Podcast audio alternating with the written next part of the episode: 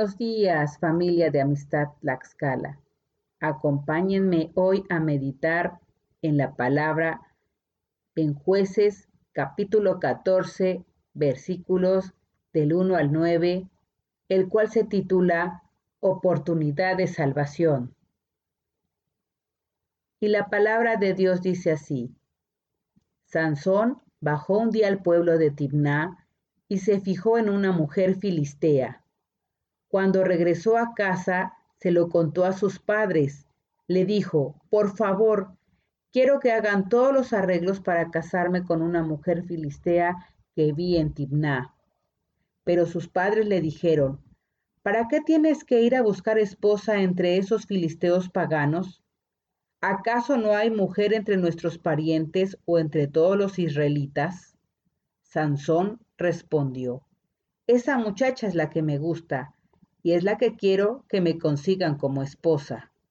Sus padres no sabían que era el Señor quien había dispuesto que todo esto fuera así, pues estaba buscando la ocasión de atacar a los filisteos, que en esa época dominaban a Israel.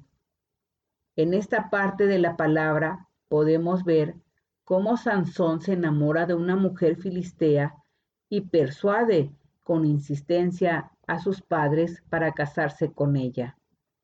Y el motivo no es otro que la decisión que él toma porque a él, porque él le gusta a esa chica. En lugar de que Sansón cumpla la palabra y obedezca la voluntad de sus padres, solo busca satisfacer sus deseos carnales. Con todo y esto, Dios utilizará a Sansón para sus propósitos. Aquí podemos ver cómo Dios tiene poder para hacer que todas las cosas, incluyendo nuestros errores, ayuden a bien. Aunque hay que tomar en cuenta que se deben pagar consecuencias por los errores o las malas decisiones hechas. Continuando con la meditación, leamos ahora del versículo 5 al 6.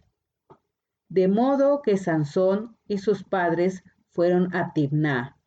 Cuando Sansón llegó a los viñedos de la ciudad, un león joven lo atacó rugiendo. Entonces el espíritu del Señor se apoderó de Sansón, que a mano limpia hizo pedazos al león, como si fuera un cabrito, pero no le contó a sus padres lo sucedido. Luego fue y habló con la muchacha que le había gustado. En esta parte de la palabra podemos ver cómo el Espíritu del Señor ha ungido a Sansón y el poder que Dios le ha dado, que es su fuerza. De esta manera despedaza al león algo sorprendente.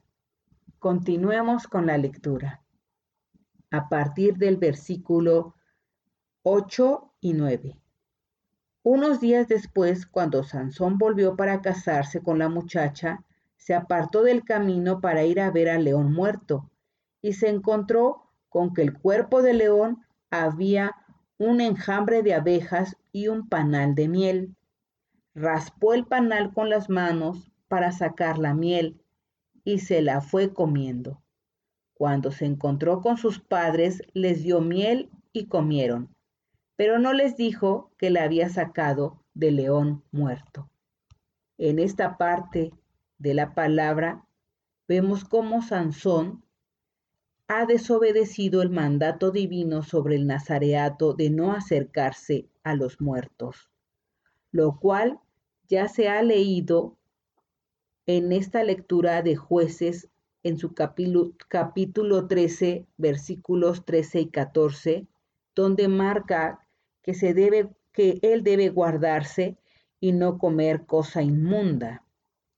También esto lo marca en número 6.6, que dice, durante este tiempo tampoco podrá acercarse a un cadáver. Aquí vemos cómo Sansón desobedece en lugar de mantenerse consagrado al Señor. También podemos observar que el enjambre de abejas y el panal de miel simbolizan la tentación de la mujer. Esto anuncia que Sansón, quien es fuerte como un león, será vencido por la tentación de una mujer gentil. Del ensayo para meditar, tomemos las siguientes reflexiones. Número 1. La meditación en la palabra es como un filtro que purifica lo que fluye por nuestro ser. Si no lo hacemos por nuestra propia cuenta, orando y leyendo la Biblia, Dios llegará a nosotros con el mensaje y los hechos de la justicia. Y número 2. La única manera de purificar la sangre espiritual es volviéndonos a los consejos de la palabra que se encuentran en la Biblia. Por lo tanto, no la pierda nunca de vista para que sea su principal referente de vida. Así que busquemos agradar el corazón de nuestro Padre y no el nuestro. Los dejo con esta pregunta para reflexionar. ¿He descuidado algún aspecto de mi relación con Dios haciendo lo que me parece? Hasta aquí meditamos el día de hoy.